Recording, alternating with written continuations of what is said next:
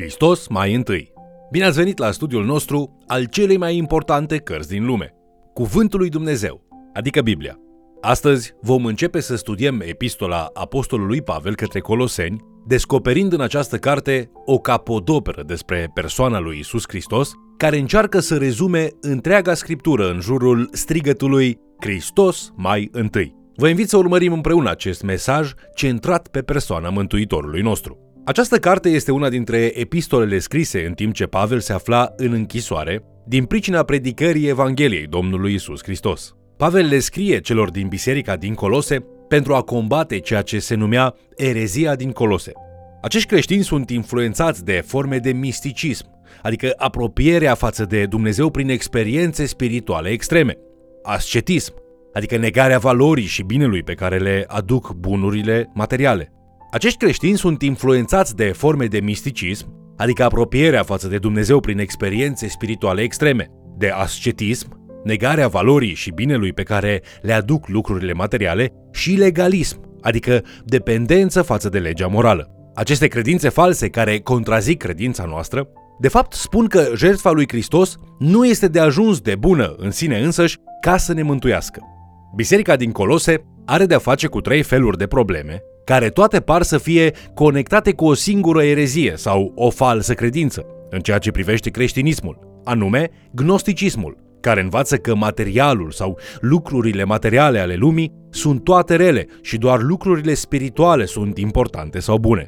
Lucrul acesta face ca încarnarea lui Hristos sau faptul că El a devenit om și a trăit ca om în mijlocul nostru să fie o adevărată problemă pentru ei. Acest gnosticism este de asemenea amestecat cu legalismul evreiesc, ascetism sau negarea de sine, dusă la extrem pentru a ajunge la credință, și o preocupare față de forțele mistice. Este un amestec toxic care înăbușește mesajul transformator al Evangheliei. Bisericile din Colose sunt plantate în urma lucrării pe care o face Pavel în zona Efesului, un oraș aflat la aproximativ 100 de kilometri departare. Epafra, Prietenul și tovarășul de lucrare al lui Pavel recunoaște cât de periculoasă este această învățătură pentru noi credincioși din aceste biserici, așa că cere ajutorul lui Pavel ca să poată lupta împotriva ei. Înainte de a ne întreba cum aceste biserici au ajuns să creadă astfel de învățături, noi ar trebui să ne oprim și să ne recunoaștem propria noastră slăbiciune în fața influenței unor învățături similare acestora. În biserica de astăzi, avem mulți oameni care preferă o negare de sine rigidă, și o ținere a regulilor și nu harul, bucuria, ascultarea și mulțumirea. Există alții care sunt prea preocupați cu a-și înălța propriul lor statut prin demonstrarea spiritualității lor. Atunci, colosenii se luptau cu misticismul evreiesc și grecesc. Astăzi, mulți credincioși acordă multă atenție mentalităților seculare care corup inima creștinismului. Aceste mentalități seculare ne influențează într-o așa măsură încât credem într-o versiune a lui Hristos care are puțin de a face cu Hristos din Scriptură și încet acestea ne îndepărtează total de credință. Aceste învățături false, sub orice formă, ne împiedică să vedem cât de măreț este Domnul Isus. Pavel știe lucrul acesta, așa că scrie cu scopul de a le oferi adevărul. Pavel își începe epistola prin a se ruga pentru cei din Colose, spunând în Coloseni capitolul 1, versetele 9 la 11. De aceea și noi, din ziua când am auzit aceste lucruri, nu încetăm să ne rugăm pentru voi și să cerem să vă umpleți de cunoștința voiei lui în orice fel de înțelepciune și pricepere duhovnicească, pentru ca astfel să vă purtați într-un chip vrednic de Domnul, ca să-i fiți plăcuți în orice lucru, aducând roade în tot felul de fapte bune și crescând în cunoștința lui Dumnezeu, întăriți cu toată puterea, potrivit cu tăria slavei lui, pentru orice răbdare și îndelungă răbdare cu bucurie. Pavel ne învață multe prin intermediul rugăciunilor sale, care în mod obișnuit se axează asupra sănătății spirituale a credincioșilor. O astfel de rugăciune este potrivită în această scrisoare pentru că acești credincioși sunt în pericol. Ei au nevoie de înțelepciune spirituală pentru a cunoaște voia lui Dumnezeu, pentru a trăi o viață care produce bine,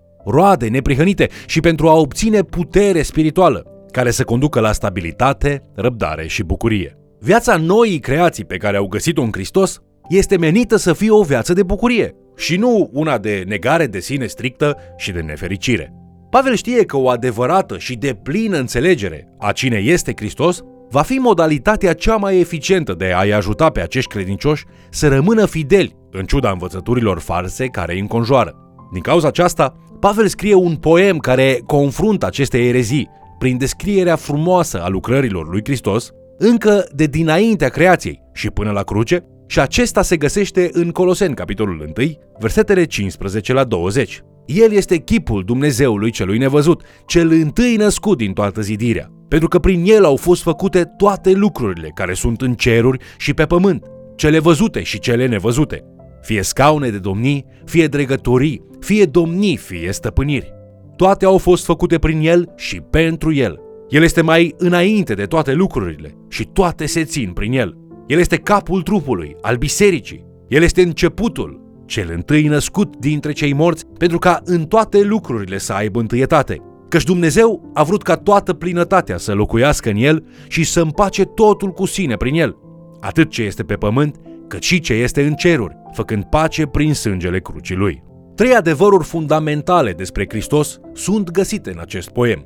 În primul rând, Isus care este pe deplin Dumnezeu și pe deplin om, îl face pe Dumnezeul altădată invizibil, vizibil pentru noi, pentru că a venit pe pământ. Pavel spune că atunci când îl vedem pe Isus, noi îl vedem pe același Dumnezeu care a creat totul în universul acesta, atât cele materiale cât și cele spirituale. Ai întrebări cu privire la Dumnezeu? Învață despre Isus pentru că El este Dumnezeu și El descoperă caracterul și scopul lui Dumnezeu. Uneori poate fi greu de înțeles, dar Dumnezeul creației care s-a uitat la tot ce a făcut și a spus că toate sunt foarte bune, este același Dumnezeu care ne este revelat în persoana Domnului Isus. El a creat lumea și a umplut-o de lucruri bune de care trebuie să ne bucurăm. El a prețuit calitățile relaționale și frumoase ale umanității. Deși lumea aceasta a fost otrăvită de păcatul uman și nimic nu mai este foarte bun, Domnul Isus totuși vine și ne arată adevărata natură a acelui Dumnezeu care ne iubește și ne răscumpără pentru binele nostru și pentru gloria Lui.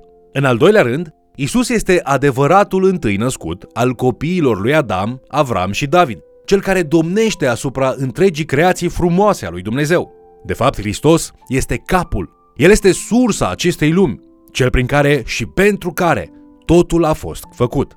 Deci, nu ar trebui să ne uimească faptul că atunci când Adam și Eva și apoi întreaga umanitate au căzut din har și au otrăvit lumea prin păcat, acest Isus a venit ca să o răscumpere. Atunci când ne uităm la frumusețea care încă există în jurul nostru, putem spune cu toți împreună, aceasta este lumea Mântuitorului meu. În al treilea rând, Isus este capul nu doar al întregii lumi create, ci și a noii umanități, un popor răscumpărat de femei și bărbați care aparțin adevăratei lui biserici. Hristos nu se mai află fizic pe pământ, dar noi suntem trupul lui atunci când participăm la felul în care Dumnezeu face toate lucrurile noi. El este primul și El a mers înaintea noastră ca să pregătească calea pentru credincioșii înviați, pentru ca ei să locuiască înaintea gloriei mărețe a lui Dumnezeu. Este Isus cel care l-a învins pe inamicul nostru cel mai mare, adică moartea. Cât de uimitor este că ne putem uita la El ca să ne arate ce înseamnă să experimentezi plinătatea vieții ca și om. El nu ne învață să respingem umanitatea, ci să vedem frumusețea găsită în colaborarea cu Dumnezeu pentru a restaura creația și pentru a iubi pe ceilalți cu o dragoste lipsită de egoism.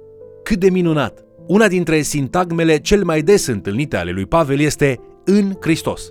În Hristos, noi toți am devenit parte a acestor binecuvântări spirituale. În Hristos putem avea nădejde. Pavel spune în Coloseni, capitolul 1, versetul 27, Hristos în voi, nădejdea slavei. Vrei să-L vezi pe Dumnezeu? Uită-te la Hristos. Vrei să fii o veșnicie cu Dumnezeu? Urmează-L pe Isus. El este cel care pregătește calea pentru ca noi să fim cu Dumnezeu. Așadar, Pavel spune că dacă noi vom rămâne credincioși, noi îl putem vedea pe Dumnezeu, putem să fim cu El și putem să ne bucurăm de viață în Dumnezeu.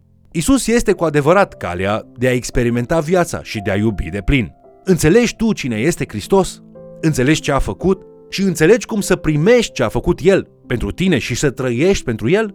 Continuarea studiului primului capitol din Coloseni și al adevărului pe care îl prezintă Pavel te vor ajuta să răspunzi la toate aceste întrebări. Vedem cum Pavel încheie capitolul 1 cu ceea ce numim o declarație a misiunii sale. El scrie în versetele 28 și 29 pe El îl propovăduim noi și sfătuim pe orice om și învățăm pe orice om în toată înțelepciunea, ca să înfățișăm pe orice om de săvârșit în Hristos Isus. Iată la ce lucrez eu și mă lupt după lucrarea puterii Lui care lucrează cu tărie în mine. Pavel vrea să vedem că fiecare credincios este complet în Hristos. El vrea ca biserica din Colose să se centreze asupra conducerii și autorității lui Hristos și nu pe minciunile care spun că el nu ar fi îndeajuns. În Coloseni, capitolul 2, Pavel li se adresează spunându-le în versetele 6 și 7. Astfel, dar, după cum ați primit pe Hristos Iisus, Domnul, așa să și umblați în El, fiind înrădăcinați și zidiți în El, întăriți prin credință, după învățăturile care v-au fost date și sporind în ea cu mulțumiri către Dumnezeu. Pavel le aduce aminte să urmeze învățăturile pe care le-au auzit și le-au primit de la apostoli. Aceia care au umblat fizic cu Isus pot prezenta o imagine mult mai fidelă a lui decât învățătorii falși care încearcă să dea sens lucrurilor prin filozofie. Pavel îi sfătuiește să umble cu Hristos și să fie înrădăcinați în adevăratul Hristos. Pavel, de asemenea, le spune că din moment ce lucrarea lui Hristos de pe cruce este suficientă, nu mai este nevoie de nicio faptă care să fie făcută spre folosul umanității. Nu mai este nevoie să își trateze rău trupul pentru a câștiga favoarea lui Dumnezeu. Ei ar trebui să se bucure de viață în Hristos ca și creație răscumpărată. Pavel ne arată că Hristos este mai mult decât îndeajuns și că atunci când îl cunoaștem cu adevărat, noi putem învăța cum să depistăm învățăturile false de la distanță. Dacă îl cunoaștem pe Isus, noi am întâlnit bunătatea adevărată și de netăgăduit. În Coloseni, capitolul 3, Pavel le spune credincioșilor să se îmbrace spiritual, așa cum le spune și celor din Efes.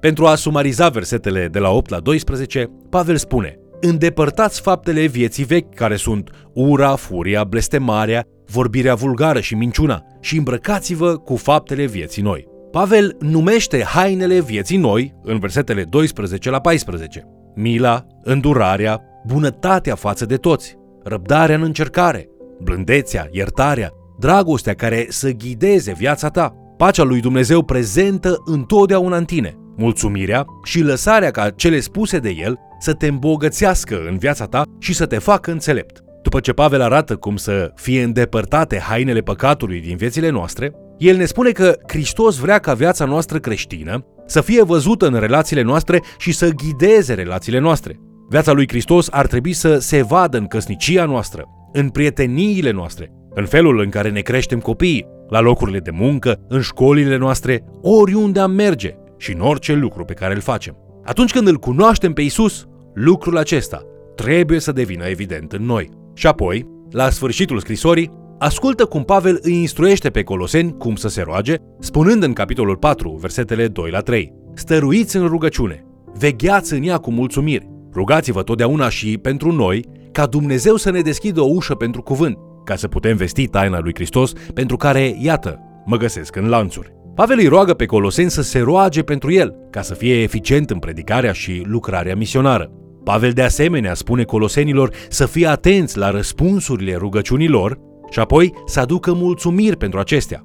Iată un exemplu practic prin care tu ai putea face aceasta chiar astăzi. Scrie rugăciunile tale și apoi revin asupra lor o dată pe lună vei descoperi că Dumnezeu a lucrat în tot acest timp în viața ta, lucru pentru care ar trebui să vii cu mulțumiri și laude înaintea lui. Pavel își încheie scrisoarea cu o cerere de rugăciune pentru oamenii pierduți ai acestei lumi, aceia care trăiesc departe de Dumnezeu, fără să-L cunoască pe Hristos. El ne spune să ne rugăm continuu pentru oportunitățile de a-L face cunoscut necredincioșilor. Deci, apropiindu-ne de încheiere, haideți să învățăm din rugăciunile lui Pavel. Ar trebui să ne rugăm pentru bunăstarea noastră spirituală, așa cum a făcut-o Pavel atunci când s-a rugat pentru cei din Colose. Ar trebui să ne rugăm să revendicăm libertatea și adevărul lui Hristos și să lăsăm să ne transforme. Ar trebui să ne rugăm ca oameni care trăiesc în Hristos și care i-au dăruit lui totul. Ar trebui să ne rugăm ca Dumnezeu să deschidă ochii noștri pe câmpul de misiune, care este peste tot în jurul nostru. Roagă-te în felul acesta pentru tine și pentru cei din jurul tău, pe măsură ce cauți să duci mai departe mesajul lui Hristos celor din comunitatea ta.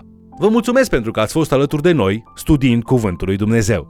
Dacă cineva pe care îl cunoașteți are întrebări sau îndoiel cu privire la cine este Isus, îndreptați-i atenția către Cartea Coloseni. Ea nu spune numai cine este Hristos și ce a făcut El, cine spune și ce înseamnă. Până data viitoare, Hristos să se descopere inimii tale în plinătatea slavei sale. Te invit să-l urmărești în continuare și, de ce nu, să mai chem cel puțin o persoană să ni se alăture.